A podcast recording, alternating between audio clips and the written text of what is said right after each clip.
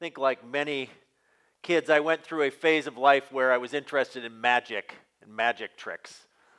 And one year I was maybe 11 or 12, I got a magic hat for Christmas.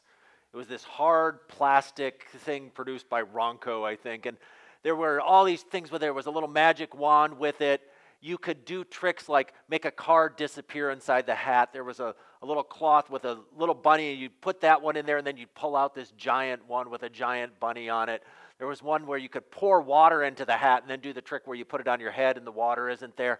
It was this great thing, but I learned a little bit about magic. And one of the things about magic, one of the keys to magic is misdirection. Right? You get people focused on one thing and there's all this stuff and you're paying attention to all the lights and the flash and the glitter and something else is going on over here. And that's kind of what happens in this story here, I think. Not that God is doing magic, not that Mark is trying to misdirect us. But what happens in this story, I think, is that sometimes we get focused on the dazzle and the flash going on over here, that we miss the important thing that's happening over here. So we're in the ninth chapter of the Gospel of Mark. And just prior to this, as Jan alluded to in the reading, there's been this scene where Peter and Jesus and the other disciples are having a conversation. And Jesus says to the disciples, Well, who are people saying I am? He wants to get a sense of what people are talking about. And the disciples say, Well, some say Elijah, some say John the Baptist, some say you're a prophet. And so there's all these ideas about who Jesus is different rumors, different theories. And then Jesus says, Well, what, what about you? And Peter says, Well, you're the Messiah. You're God's anointed. You're the king. And and then Jesus, interestingly, like he does many times in the Gospel of Mark, tells them not to say anything. Then he begins to teach them immediately following this declaration where Jesus is, where Peter just said, Jesus, you're the king, you're the Messiah. Jesus says, Yep. And the Messiah is going to suffer and going to die, and on the third day be raised, raised again. And then Peter says, Whoa, whoa, whoa. He says, No, no, Jesus, that's not the way it works. And Peter says, or Jesus says to Peter, well, get behind me, Satan. And so there's this thing where Peter goes from the head of the class to the back of the class in just a few seconds, where he's got it all right until he's all wrong. And Jesus explains, You're thinking the way of humans. You're thinking that glory and power can't come through suffering. But Jesus says, No. You have to think in God's way. In God's, in God's plan, in God's way of thinking, that glory, salvation, come through death and through giving up. And then Jesus goes on and says, That's what it looks like to be a disciple. And so then we pick up this story, and it says six days later. So Jesus wants to tie this story back to what's going on. It says Jesus took Peter, James, and John with him and led them up a high mountainside. So Jesus takes three of his followers, and he would do this sometimes where he would take a few of his disciples. He had these 12 that followed him along, and sometimes he would take three of them, and it was usually Peter, James, and John. He would take them apart separately, and sometimes it was just Peter. And he takes them up on a mountainside, and they were all alone. This is there he was transfigured before them. He's not transformed. In other words, Jesus doesn't become something different, but his appearance changes. It's almost as if who he truly is begins to shine through. The ancient spiritual writers used to talk about thin places. And the idea was that there were places where heaven and earth were a little more open. Maybe you've experienced a time when you've maybe been a time of prayer, a time of singing. Maybe it's been a time when you've been walking out and God feels just a little bit closer. And we know the reality that God's not ontologically any closer now, but there's a sense where that veil, the thing that hides us from seeing God fully, becomes a little thinner, a little easier to see through. And that's the sense of what happens here, where Jesus is transfigured. And it says his clothes become dazzling white, whiter than anyone in the world could bleach them. And so there's this change, a sense of transformation. And then there appeared before them Elijah and Moses who were talking with Jesus. And at this point in the story, I always have all kinds of questions. Like, what were they talking about? And more importantly, how did they know it was Elijah and Moses? I mean, that's always one of those things. I mean, thinking, did Peter and James and John recognize and say, oh, there's Elijah and Moses? There weren't, there wasn't Wikipedia, there weren't pictures of them. I mean, were they wearing name tags? Did they have some way of saying it, like, did they introduce themselves? We don't really know what's going on, but there's this sense here's Elijah and Moses, and scholars kind of wonder, well, what's the significance? And most likely, what most believe is Elijah and Moses are represent, representatives.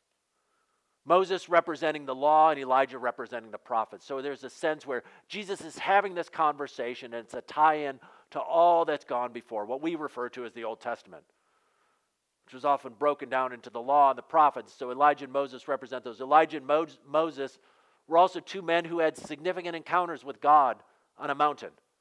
Moses had gone to a mountain and met God at Mount Sinai. Elijah had gone up and had this contest with the prophets of Baal. And so here are these things, and they're having this conversation. And then Peter jumps in Rabbi, it's good for us to be here.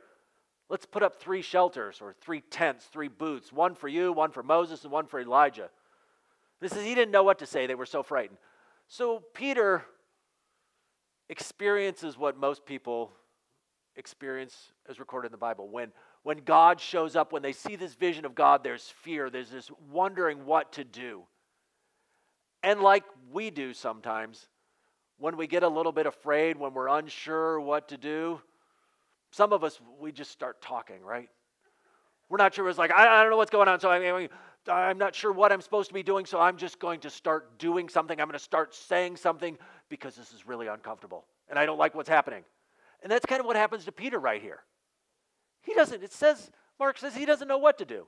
So he's like, Uh, okay, I'm going to do something. And so he suggests building some tents, some booths, and most likely what was going on, there was a festival the ancient Jews called the Feast of Tabernacles or the Feast of Booths, and it was a big harvest festival.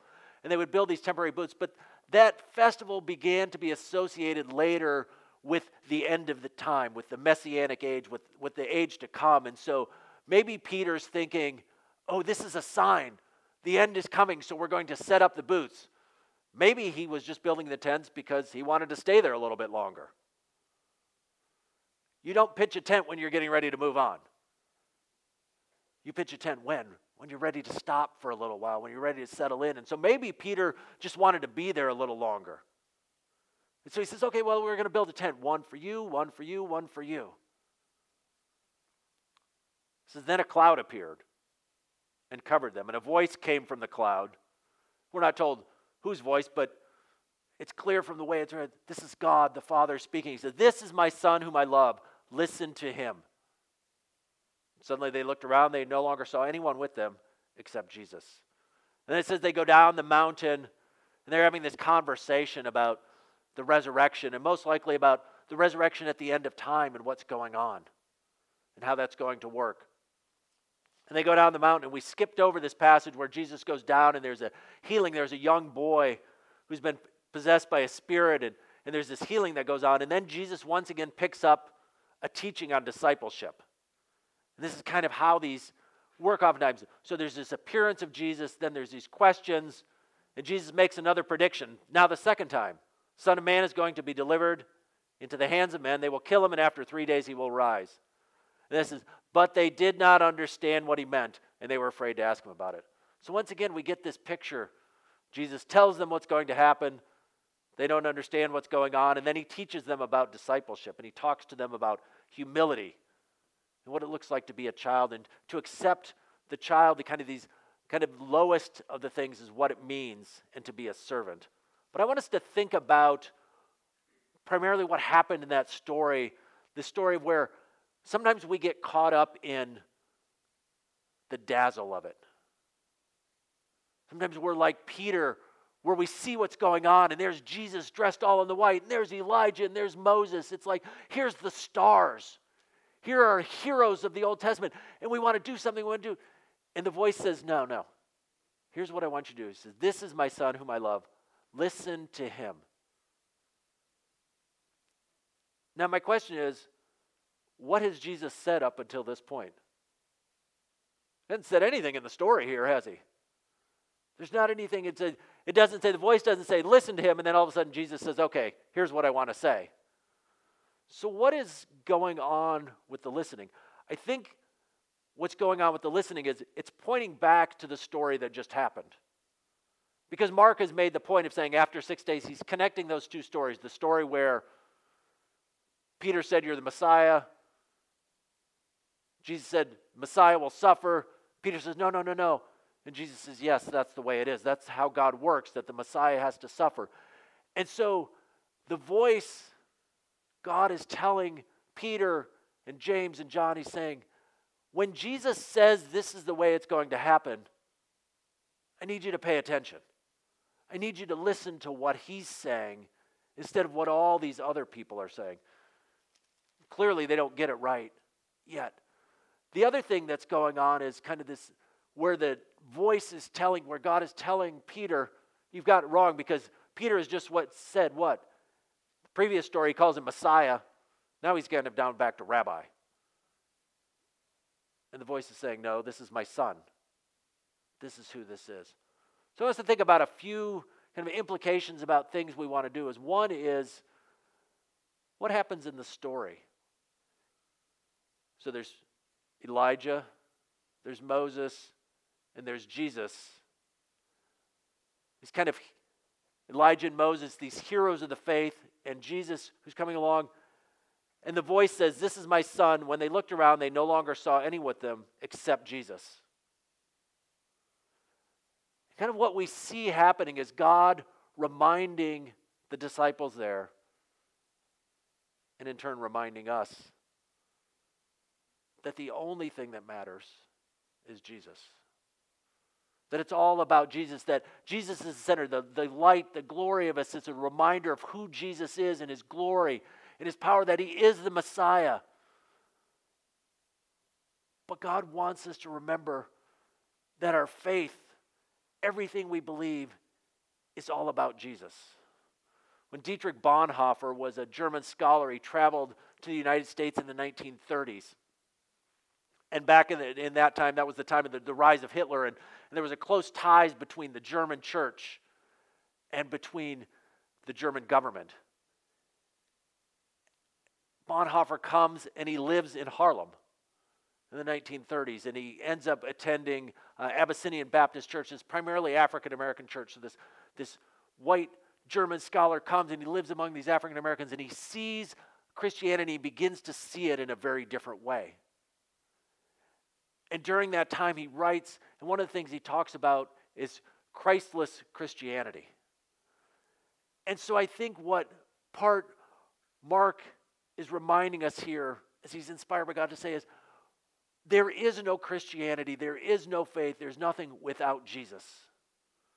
That in a sense, all those other things have to go away, and our faith revolves around who Jesus is. So sometimes our temptation is to maybe see those other things. We have our favorite teacher, we have our favorite pastor, we have whatever it is, and we want to build those things, and our faith is around all those things. And what the voice, in some sense, is no. Don't try and build booths and tents for all those other things, but our faith has to be focused on Jesus and on Him alone.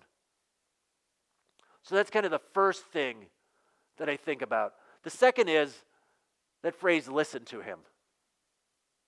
To listen to what Jesus has to say. That there are times in the midst of life where we can get caught up in all the things going on. And maybe you've experienced it. I know I've had those times where maybe it's the time of reading your Bible, a time of prayer, maybe it's singing a song at church or Maybe it's taking a walk. Maybe it's at a conference, and there's these moments, and you kind of get lost, and there is that sense of the world being a little bit thinner. But we can get so caught up in all the things going on that we forget to stop and ask, God, what are you saying to me? And this is what it's getting at here is that God is inviting us to listen to Jesus. But the truth is, in our noisy world, when all the things going on, it's hard sometimes. There's so many other things going on, so much noise going on around us. And so it's an invitation to stop and say, God, what are you saying to me in this moment right now? Because sometimes what we want is we just want the experience. We want the thrill, the joy of it. And there is, having been to things like Chick, having been to big conferences, having been to camp, there's something exciting about being around thousands of other people or even hundreds or a small group of people that you really know. I think of when I was in seminary, uh, we took a, a study trip to Israel. And it was a, a wonderful trip. And one of the days we, we hiked up Mount Sinai and we, we went early in the morning, and the idea was to kind of be there on top of the mountain when the sun rose and to have this worship service. And we gathered around, and there were about 20 of us, and we gathered around, and the, the professor who was leading the tour gave a devotional. And then one of the guys had brought his guitar up to the top, and we sang some songs, and it was just this time of wonder of, of being lost and kind of a feeling like, oh, I just want to stay here. I want to be in this moment. But I think what God may be inviting us to do is say, those moments are great. And we need to embrace those. And there, there's wonder about seeing God a little bit closer. But do we ever stop in the midst of those moments? Do we ever stop when you experience those things and say, God, what are you saying to me in the midst of this? What were you trying to tell me at this time? Do we listen to what God has to say, or do we just rush from experience to experience? Because sometimes that's the temptation. When we have one of those moments, when we come back from that conference, when we had that one song that came on the radio at just the right time, we just like, oh, I just want to get back to that moment. And I want to enjoy that moment. I want to enjoy that feeling. And I think God gives us those moments, God gives us those feelings, God gives us those experiences as a gift because He wants us to experience the joy and the wonder of being in His presence. But I don't think God wants us to be hooked on those experiences and rushing from thing to next event to next song, looking for that feeling again. But instead, God wants us to see Him in the midst of it and maybe even to say, God, what are you saying to me in the midst of this? The other thing, one of the other things I think going on is when it says, listen to him, is words that God is speaking to the disciples right then because they haven't been doing a very good job of listening. I mean, Jesus says, what? The, the Messiah will. He says, back in verse 31. He then began to teach them the Son of Man must suffer many things and be rejected by the elders, the chief priests, and the teachers of the law, that he must be killed and after three days rise again. He spoke plainly about this. Okay, we all get that, right? I mean, it, what part of that doesn't make sense? He's going to be rejected, he's going to be killed, he's going to three days rise again. Now we have the benefit of hindsight, but it seems pretty clear what he's saying, right? He's not speaking in metaphor. He's not speaking, but the disciples don't seem to get it. And then here again at the end of chapter 9, later on again, seems to be the same thing. He tells them what's supposed to happen, and they're like, I don't really get that. And then if you go down a little bit further into chapter 9 and 10, it happens yet again. And so, what's going on? I think part of it is we listen to Jesus But we do we already have an idea of what Jesus wants to say? Do we already have conceived in our head what the teaching of Jesus is? Do we have an idea of the way that God works, of the way Jesus is supposed to work? And so we really don't hear what God has to say. Do we come to our Bible and open our Bible and begin reading a passage and say, oh, yeah, I know exactly what this says? I know for me, sometimes I wake up or later in the day whenever I'm reading my Bible and I'm looking through and I see something, and especially in familiar parts like the Gospels. Maybe you've had this where you're reading and you think, all right, yeah, I know what happens next. And it's easy to kind of move along through it. But do we take time and say, Jesus, what are you saying to me in this moment? Even more so, do we take time to listen when what Jesus is saying maybe contradicts some of what we've always believed? Or maybe it goes against the way we've been thinking. So we're reading along And Jesus says, Love your enemies. We're thinking, well, Jesus, really, you really don't mean that, though, do you? And the voice from the cloud says, Listen to him. When he says, Blessed are the poor, we think, well, no, they're not really blessed. Listen to him.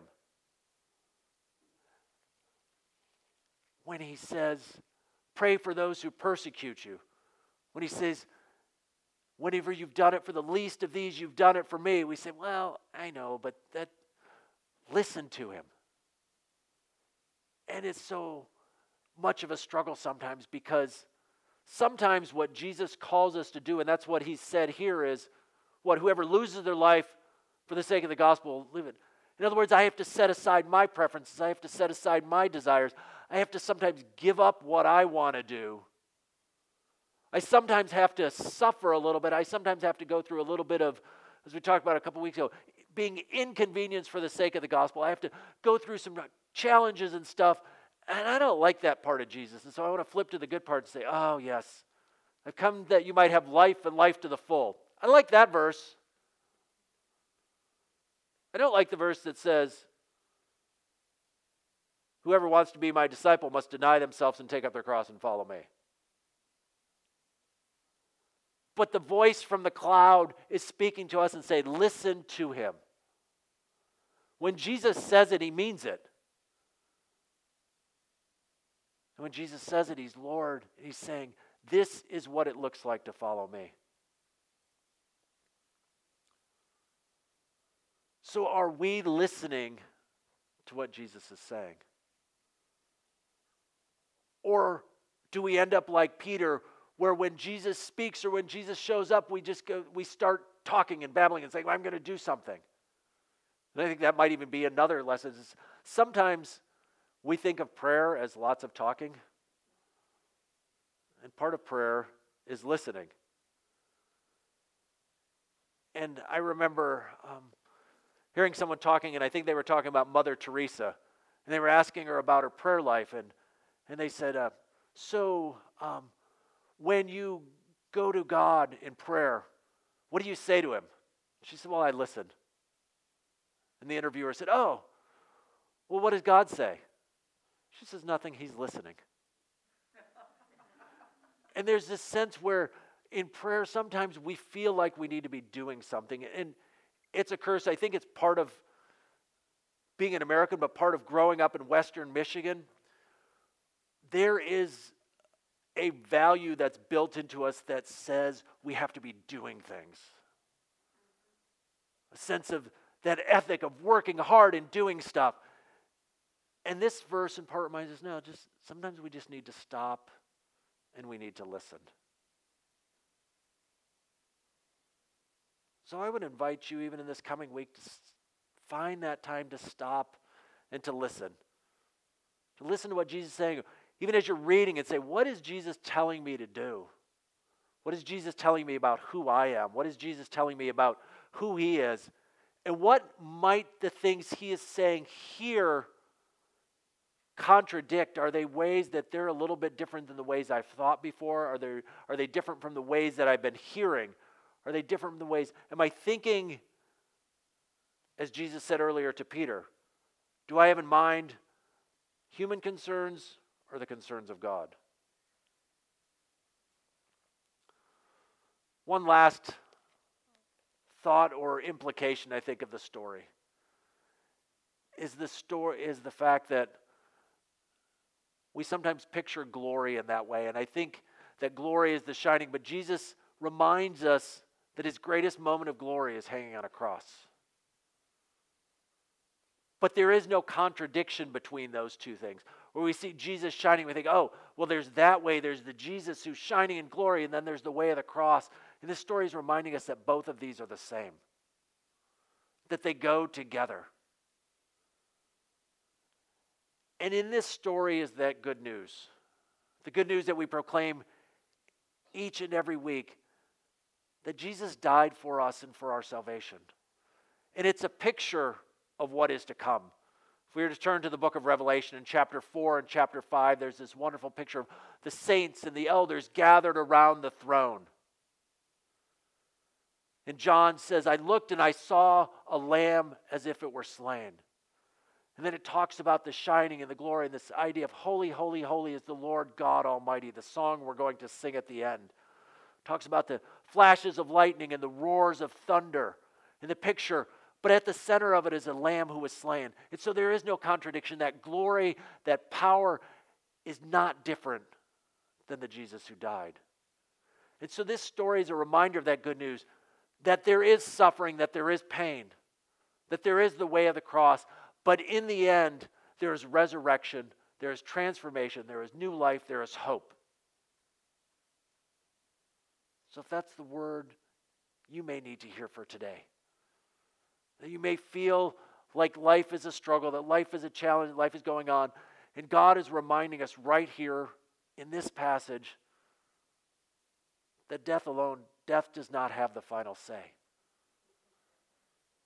That the road to of Jesus is a road to the cross, but it doesn't stop at the cross, but it goes beyond to resurrection and to new life and to the glory that we get a glimpse of here in this passage. Not only for Jesus, but for each and every one of us.